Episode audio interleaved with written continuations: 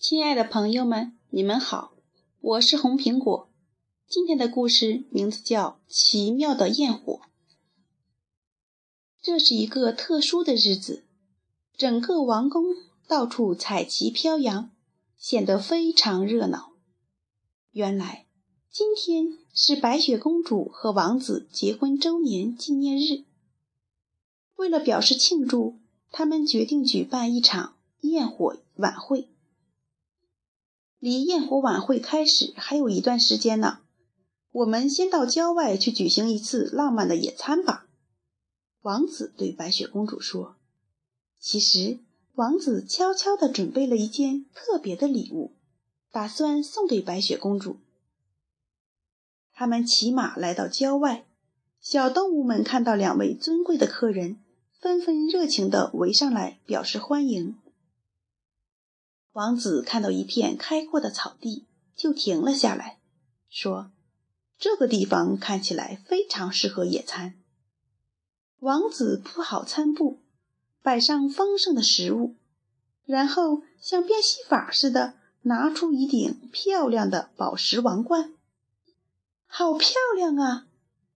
白雪公主惊喜地叫了起来。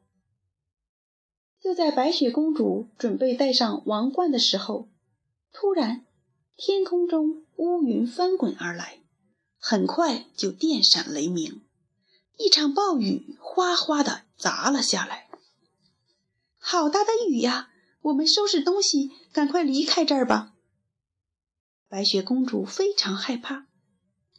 王子匆匆忙忙地收拾着东西，不小心。把王冠上的一颗宝石碰掉了，宝石咕噜噜地滚到了河里，湍急的河水很快就把宝石冲走了。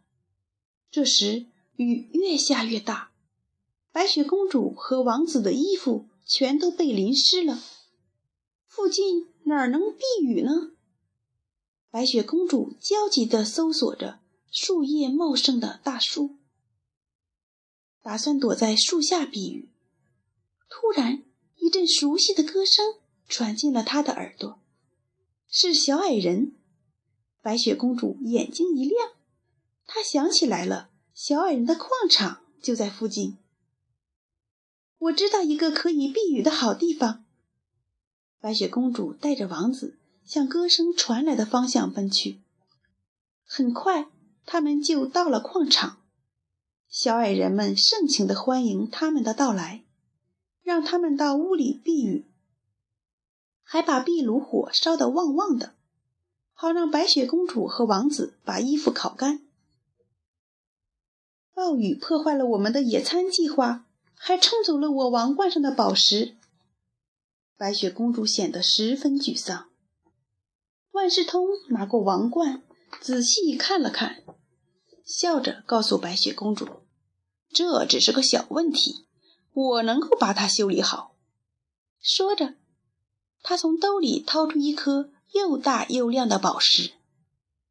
万事通把宝石镶在了王冠上，白雪公主把修好的王冠戴在了头上。她高兴地对王子和矮人们说：“谢谢你们为我准备这份特殊的结婚周年礼物。可惜的是，雨下得这么大。”焰火晚会看来不得不取消了。